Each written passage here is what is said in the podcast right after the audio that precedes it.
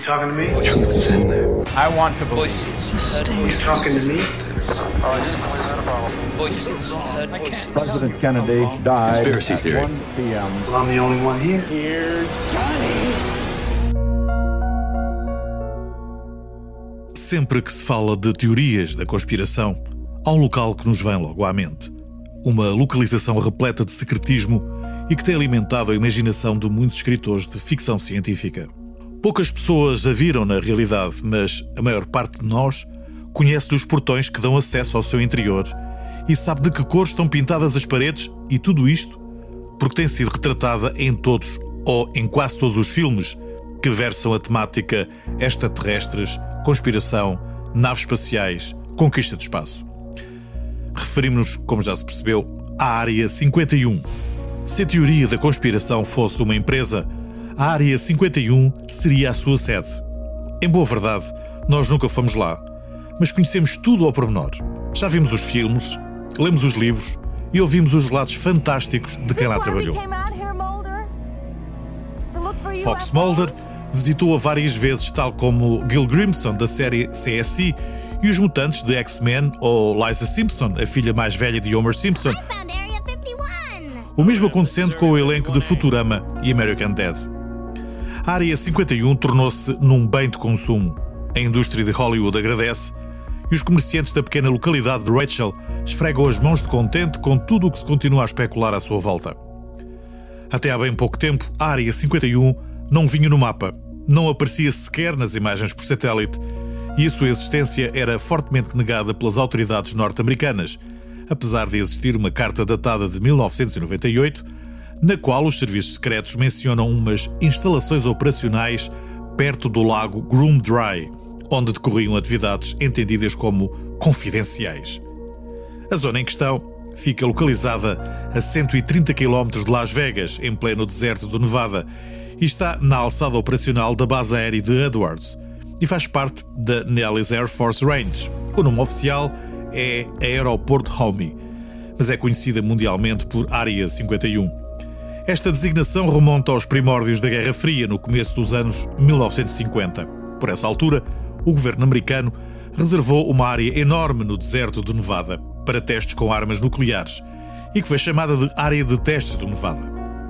A região foi escolhida devido ao tempo seco e às boas condições de voo. Por outro lado, a existência de inúmeros lagos secos ajudavam nas aterragens de emergência, como é o caso do Groom Lake, localizado ao norte da Área 51. Como se tratava de uma área muito grande, a zona foi dividida em unidades menores. Cada uma dessas subdivisões foi numerada aleatoriamente, recebendo a designação de Área 1, Área 20, Área 10, por exemplo. A intenção era exatamente evitar a criação de um padrão, já que, em termos militares, isso facilitaria o secretismo da região. Atualmente compreende uma área de aproximadamente 1552 km e apenas foi reconhecida oficialmente a sua existência pelo governo norte-americano em 1994.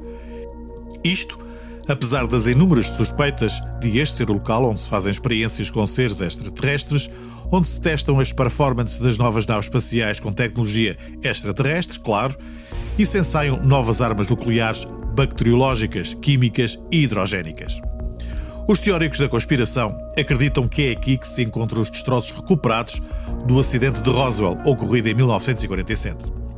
A Área 51 tornou-se a meca das especulações no final da década de 80, precisamente a partir da altura em que Robert Lazar, um antigo físico norte-americano que trabalhou na base de 1988 a 89, deu uma entrevista no decorrer da qual declarou que uma das suas funções no setor S4 na Área 51 era precisamente a de coordenar as experiências em engenharia reversiva realizadas em naves extraterrestres de aspecto circular. Hi, I'm Bob Lazar. During late 1988 and early 89, I worked on the propulsion systems of extraterrestrial vehicles for the United States government. Note-se que Lazar fala no plural, pois ao todo foram nove as naves em que trabalhou. A ideia era descobrir e posteriormente apropriarem-se da tecnologia de propulsão utilizada pelos alienígenas.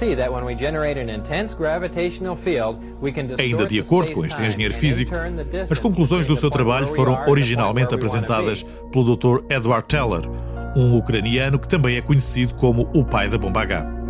e essas conclusões podem resumir-se a uma única palavra: unupentium. Um elemento químico, transurânico e radioativo, do número atómico 115, obtido apenas de forma sintética até hoje.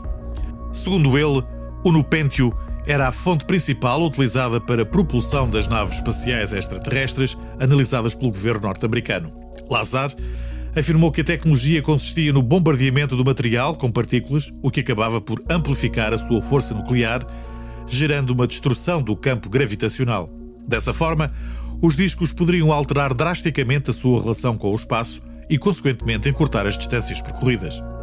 De salientar que a existência do Unupéntio foi de facto confirmada por uma equipa de cientistas russos e americanos em 2004. Muito se tem escrito e, sobretudo, falado sobre a Área 51. Obviamente que a maior parte dessa informação está longe, muito longe, do que realmente se passa entre muros, o que de alguma forma alimenta ainda mais as mentes criativas de alguns teóricos da conspiração. Como se vê, ou ouve no caso concreto, esta área 51 dá aso a muita conversa, mas deixa para o fim a teoria mais fantástica.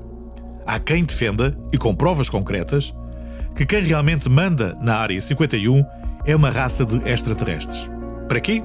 Para produzir uma raça de seres híbridos, alguns entre um alienígena e um ser humano, uma raça reptiliana e que, eventualmente, um dia governará a Terra. Porquê tudo isto? Bem, porque parece que os extraterrestres perderam a capacidade de se reproduzirem.